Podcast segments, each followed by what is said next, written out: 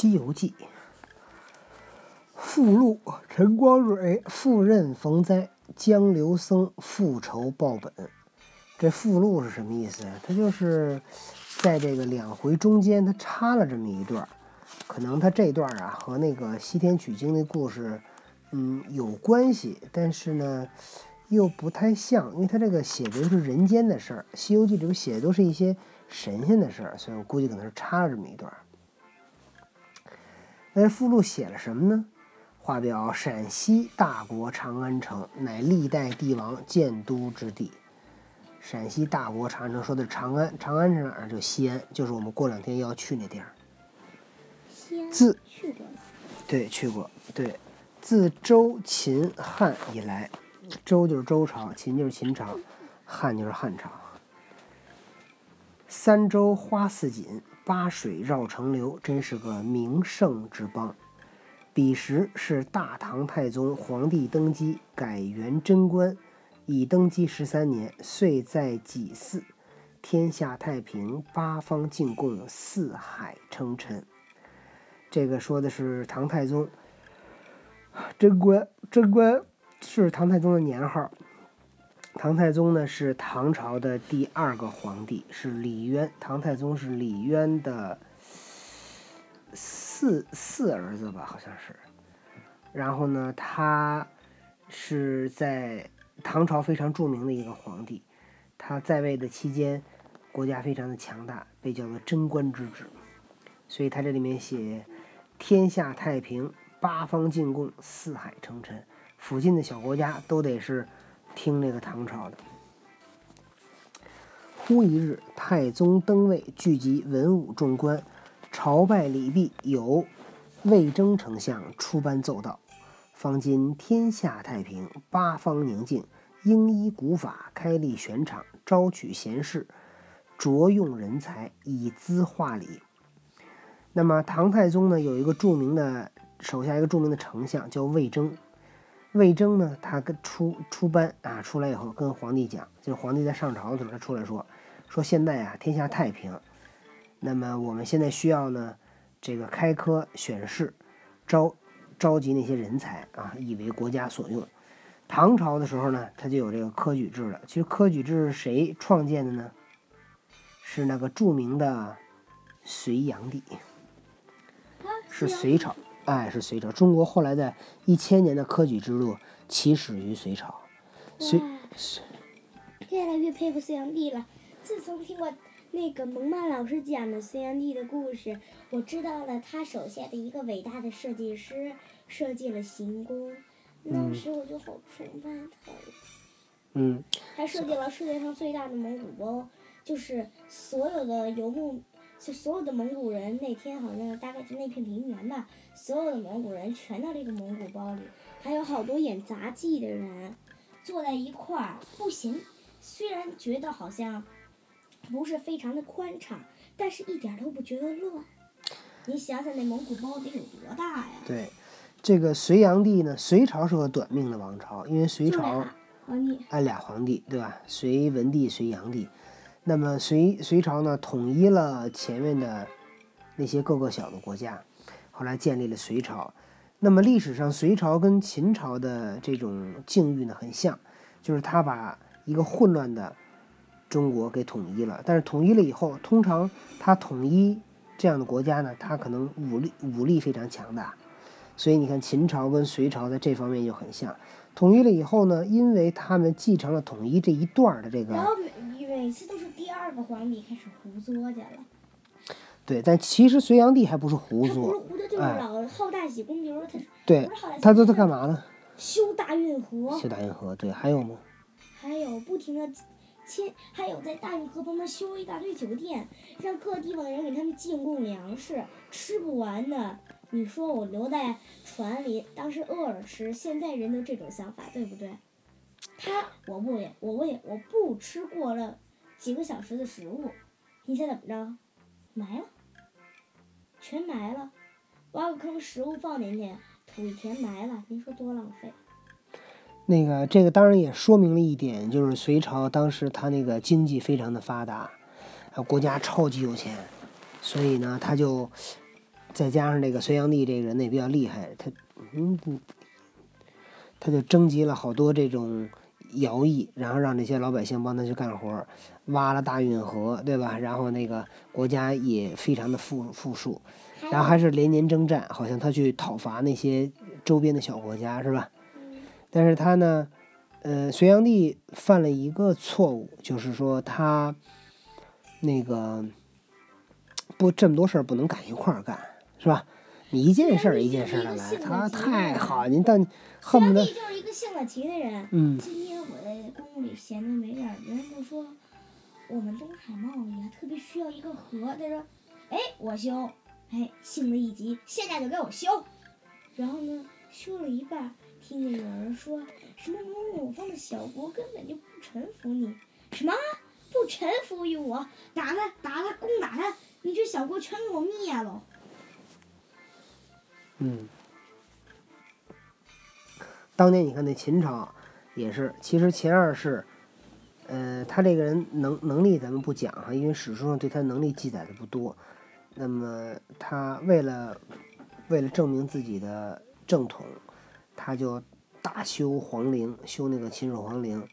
所以在那个年代，他同时同时还在修同时还在修阿房宫，所以他在全国开了很多大工程，你知道吗？那就那就征很多徭役，嗯，他修了很多兵马俑吗？对，所以他就是在那会儿，他那就那就有点作了，你知道吗？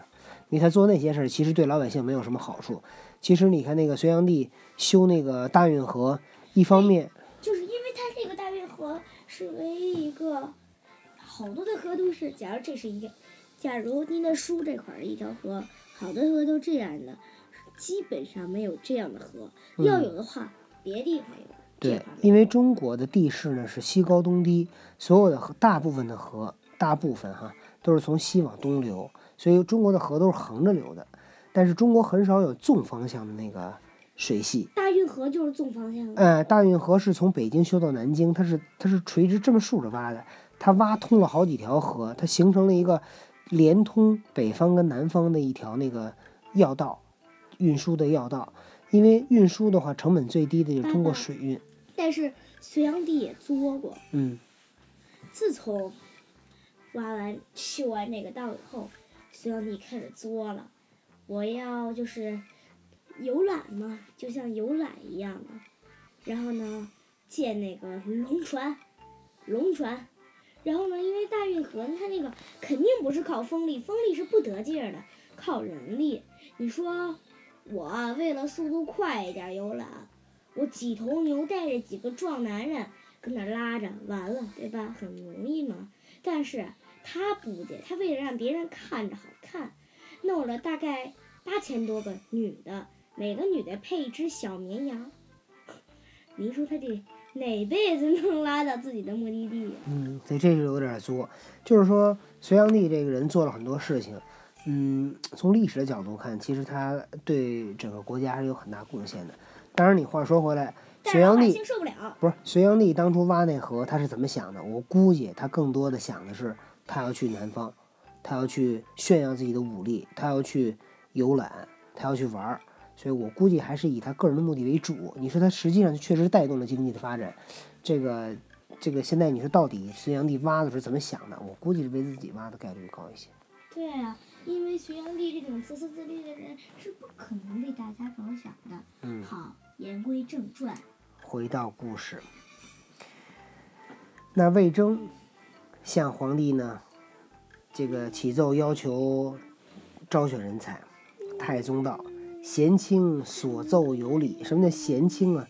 贤，卿就是那个皇帝非常喜欢的人，哎，就是皇帝叫大成，卿叫叫卿，还贤卿贤，肯定是皇帝非常喜欢的。哎，非常贤明的卿啊，就是夸他呢，卿就是比较爱称。对爱称，还贤卿，感觉皇帝非常喜欢那个。对，就传招贤文榜，颁布天下，各州府县，不拘军民人等，但有读书如流、文艺名畅、三场精通者，怎么了我？前赴长安应试。此榜行至海都地方，有一人姓陈，名鄂，表字光蕊。见了此榜，即时回家，对母张氏道：“朝廷颁下皇榜，召开南省，考取贤才，孩儿意欲前去应试。倘得一官半职，显亲扬名，封妻荫子，光耀门闾，乃儿之志也。特此禀告母亲前去。这个陈陈鄂陈光蕊跟他的母亲说：“说皇帝发榜了，要招选人才，我呢去考试，我要是考上了，就能光宗耀祖。我跟您得禀报一下。他，你想他要考试，他得离开母亲呢，他母亲得同意啊，对吧？”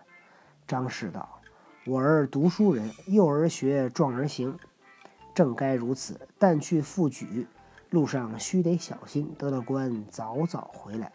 你看，这个陈陈光蕊为什么能能去考试呢？你看他妈就不是普通人，他妈说什么呀？说幼儿学，壮而行。你看这他妈肯定是读书人，要不然他一个女的女流之辈，在那个封建的社会里面。”能说出这样的话的，一定是读过书的人。光蕊便吩咐家童收拾行李，即拜辞母亲，攒城前进。到了长安，正值大开选场，光蕊就进场考毕，中选，即廷试三策。唐王御笔亲赐状元，跨马游街三日。哇塞，状元！光状头一名，太厉害了！厉害吧？全国考试头一名。对啊，全国第一。不期游到丞相殷开山门首，我只知道，我只知道，你看，第一名叫状元，第二名我不知道，第三名叫探花。第二名叫榜眼。榜眼。不期。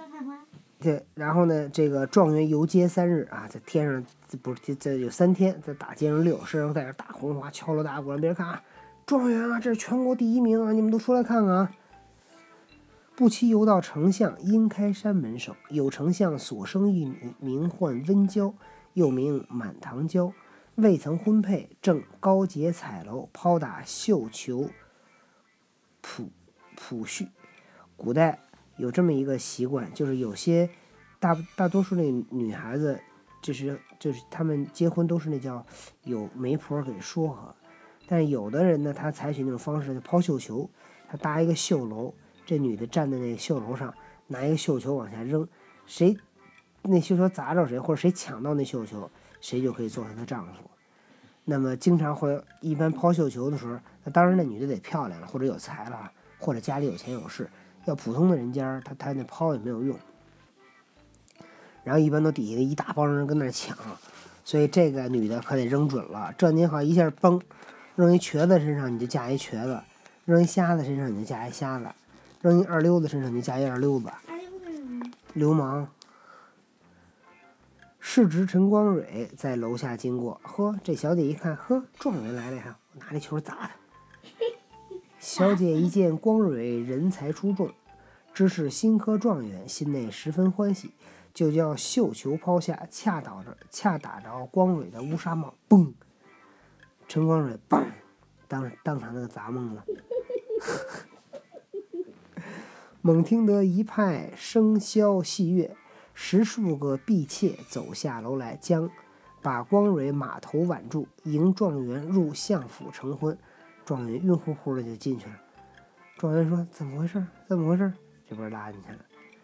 那丞相和夫人即时出堂，唤宾人赞礼，将小姐配与光蕊，拜了天地，夫妻交拜毕，又拜了岳丈岳母。丞相吩咐安排酒席，欢饮一宵，二人同携素手，共入兰房。这个，这个叫什么呢？这双喜临门，中了状元，还入赘了丞相府，他成了丞相的姑爷了。这下，成了谁的姑爷？丞相啊。谁的成了？这不，这不，这不，丞相叫殷开山吗？他他，丞相啊，什么叫殷开？谁成了丞相府？这陈光蕊啊，状元啊。那他为什么还不回家？这你好问题。次日五经三点，太宗驾坐金銮宝殿。你看，你看那古代五经三点，五点三刻就已经皇帝都坐在金銮宝殿上，都头六点就坐在那儿了。你像你这还等着你这个好八点还没起床呢。你等你起来，皇帝打死。对呀，等你起来，皇帝说打拉出去，给我打他二十板呢。我估计我到那儿就得快下班了。对你到那儿，你他想你想你想你八点起，洗洗吃吃什么的，到了他到了朝廷上，最早也得九点半了吧？皇帝都下朝了，你知道吗？你到那儿不都被皇帝给你揍出来了？不对，我应该等皇帝下了朝再弄。文武重臣趋朝，太宗问道：“新科状元陈光蕊应受何官？”魏征丞相奏道：“臣查所属州郡有江州缺官，其嗯我别其我主授他此职，授他江州的州官。太宗太宗就命为江州州主，即令收拾起身，勿限期限，勿限限期。光蕊谢恩出朝，回到相府，与妻商议，拜辞岳丈岳母同妻，前赴江州之任。那么陈光蕊被封为江州的州主，然后呢，他拜别了岳父岳母，就是丞相啊，然后带着他的新婚妻子去去江州了。那陈光蕊去江州做这个州主怎么样呢？咱们明天再讲。